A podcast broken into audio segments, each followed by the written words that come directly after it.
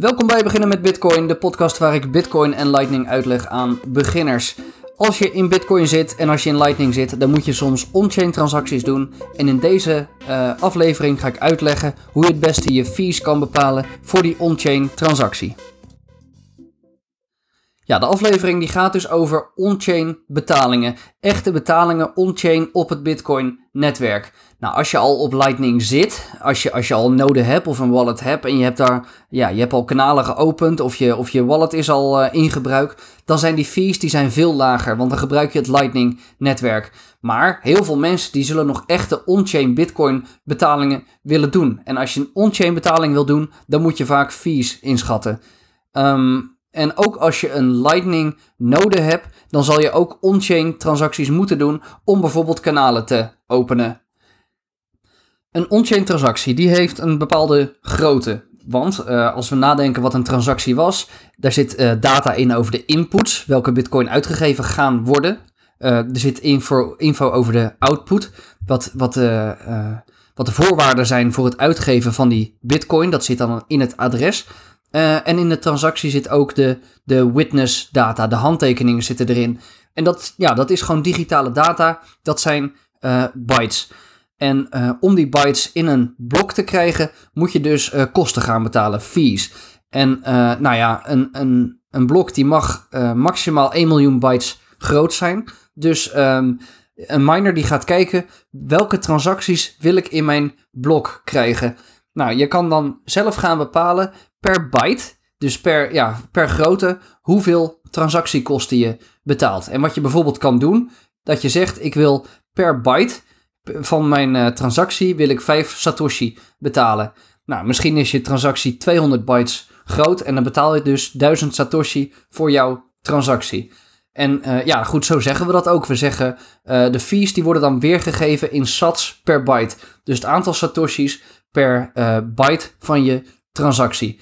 Nou, en als je dan een, uh, een transactie doet van bijvoorbeeld 5 Satoshi per byte, dan gaat de miner gaat kijken ja, of hij zijn schaarse ruimte van dat blok, of hij, uh, ja, of hij jouw transactie in dat, in dat blok wil gaan zetten.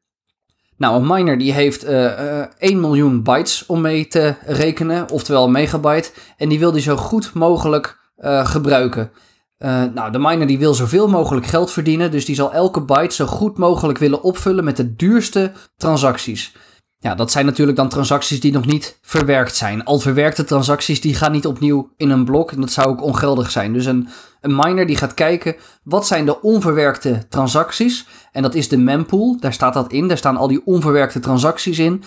En uit die mempool, uit die, eh, uit die verzameling van niet verwerkte transacties, daar gaat hij dan dat blok samenstellen met binnen die megabyte zoveel mogelijk onverwerkte, uh, maar ook de duurste transacties, die wil hij daar, daarin hebben. Dus uh, ja, eigenlijk simpel gezegd, de transactie met de meeste fee, die heeft voorrang.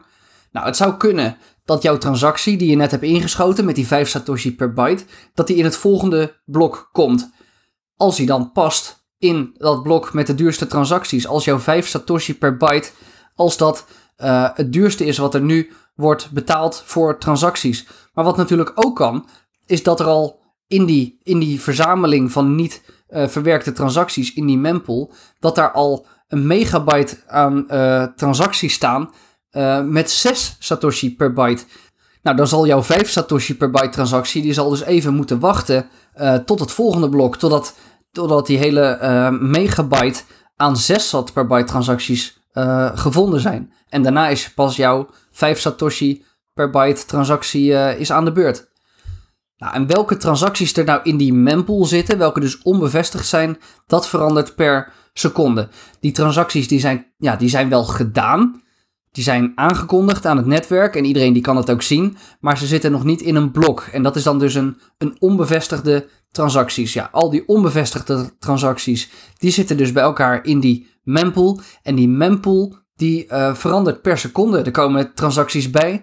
En als er een blok gevonden is, dan uh, gaan die, uh, de, de transacties die bevestigd zijn in dat nieuwe blok, die gaan uit de mempool. En zo verandert die mempool dus enorm.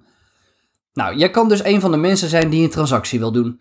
En nu moet je gaan bepalen ehm, ja, hoeveel fee je wilt mee gaan geven aan die transactie. En dat blijft altijd een schatting.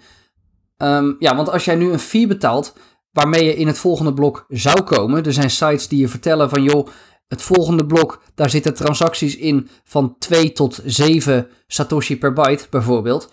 Nou ja, dan, dan, dan zou je dus een, een 6 Satoshi per byte transactie kunnen doen. En technisch gezien zit je dan in dat blok. Maar ja, je kan dan jouw transactie erin zetten en misschien uh, de seconde nadat jij die transactie doet, komt er wel uh, een megabyte aan transacties die net wat duurder zijn. Ja, en daarom blijft het dus een soort van schatting en ja, het blijft een dynamisch uh, ding. Ja, dat is hoe het werkt en dat hoeft ook helemaal niet erg te zijn, want nou, ik vind het bijvoorbeeld prima om te wachten, om lang te wachten uh, met het openen van kanalen voor mijn Lightning node. Dat heeft voor mij niet zo'n prioriteit, zeg maar. Dus uh, ja, dat moet je dus zelf bepalen. Hoeveel haast heb je met die transactie? Heb je meer haast, dan betaal je meer. Heb je minder haast? Nou, dan zet je een lekker lage fee neer en dan wacht je totdat het wat rustiger is op het netwerk. Maar de vraag is natuurlijk, hoe bepaal je die uh, fees? En meestal zijn er, ja, er zijn twee opties om uh, je fees te bepalen. Ten eerste zou je het door je software zelf kunnen laten doen. In bijna alle Bitcoin wallets daar zit de mogelijkheid om zelf aan te geven hoeveel haast je hebt. En uh, vaak is dat een soort schuifje. En dan kan je die, uh, die kan je dan schuiven van lage naar hoge prioriteit. En dan doet de software die doet voor jou een gokje over hoeveel sats er betaald worden in fees. En de tweede optie is om het getal zelf te bepalen. En dat doe ik meestal. Wat ik dan doe, ik ga naar de site mempool.space. Dat vind ik een hele fijne site. En dan zie je bovenin die site zie je blokken staan. En er zit een, een lijn zit er in het midden. Dus je hebt horizontaal heb je, uh, de blokken staan. En precies in het midden van je scherm zie je een lijn. En rechts van die lijn, dat zijn de blokken die al uh, gemined zijn. Die, die bestaan al. Die hebben ook een nummer. Of ja, een hoogte is dat zeg maar. Dus dat is het, het bloknummer. Die, dat zijn dus rechts de blokken die bestaan. En links zie je de uh, blokken die nog moeten komen.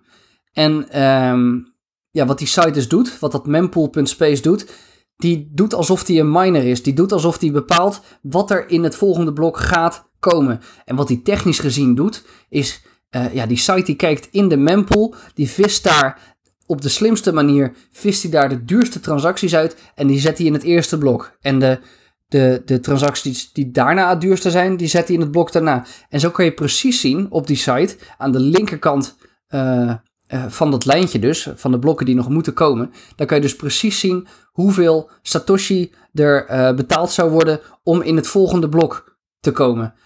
Nou, je ziet dan daar dus um, ja, in, het, in het eerste toekomstige blok hoeveel Satoshi daar, daarvoor betaald is om daarin te komen. Nou, dat is bijvoorbeeld ja, daar zitten bijvoorbeeld transacties in van 10 sat per byte tot 15 sat per byte. Nou, stel dat je haast hebt, dan kan je dus besluiten om uh, eh, 12 sat te, te betalen om in dat blok te komen. En je stuurt je transactie en dan is het afwachten geblazen. Ja, die transactie die, die komt in theorie dan in dat blok. Het leuke is dat als je die transactie hebt gedaan met je wallet, dan zal jouw wallet, die zal jou eigenlijk altijd ook een transactie-ID geven. Ja, dat is zeg maar een stukje tekst waar je die transactie aan kan, uh, kan, aan kan identificeren. En dat is gewoon een lang stukje tekst uit mijn hoofd, 32 karakters. Um, en dat, dat stelt dan jouw transactie voor. Wat jij nou kan doen, is je kan die, uh, die transactie-ID, die kan je in diezelfde website kan je die ingeven in dat mempool.space. Nou, en daar kan je dan um, zien aan de linkerkant van die blokken bovenin, in de blokken die nog moeten komen, uh, als je je transactie-ID ingeeft, dan gaat hij jou vertellen waar die valt. En als je dus uh, dat eerst volgende blok hebt met 10 tot 15 Satoshi per byte, wat we net hadden gezien, en je hebt jouw 12 Satoshi transactie erin gezet, dan zal jij zien met een klein pijltje dat jouw transactie daar in het volgende blok zou moeten vallen. Ja, en dan is het nu dus wachten totdat er een blok wordt gemined. Elke 10 minuten gebeurt dat gemiddeld, maar dat kan enorm variëren. Soms uh, zijn er wel twee blokken in 10 minuten en soms moet je een kwartier wachten op een nieuw blok. Ja, dat is, dat is een stukje willekeur en dat heeft weer met mining te maken. Maar je hebt nu, dus heb je je transactie gedaan, je hebt bepaald, heb ik veel haast en ga ik dus um, hoog zitten in de fees, zodat ik in dat volgende blok kom? Of heb ik minder haast en wacht ik even af totdat het wat rustiger is? Nou, dat kan je dus bepalen door naar die blokken te kijken op mempool.space. En die site die geeft zelf ook suggesties voor fees. Ehm, ja, voor, voor laag, middel en hoge prioriteit. En die fees die kan je ook gebruiken om die inschatting te doen. En dan uiteindelijk is het echt aan jezelf hoeveel, ehm, hoeveel haast je hebt met het openen uh, van een kanaal of met het doen van een transactie. Ja, hoeveel haast je hebt voor die on-chain transactie. Samenvattend, beslis hoeveel haast je hebt en gebruik dan mempool.space of gebruik je eigen wallet om die fees te bepalen. Als allerlaatste, ik had het in deze aflevering steeds over SAT per byte. En de oplettende luisteraar die zal zich misschien afvragen of ik niet SAT per V-byte bedoel. En het antwoord is ja, maar dat spreekt wat lastig uit, SAT per byte. En um, ja, die termen die worden ook door elkaar gebruikt. Eigenlijk iedereen die SAT per byte zegt, die bedoelt eigenlijk SAT per virtuele byte. Nou, en wat dat verschil nou is, dat leg ik in de volgende aflevering uit, want dat heeft met Segwit te maken. Nou, dat was het voor nu. Kom met je vragen op Telegram en die vind je op beginnenmetbitcoin.com.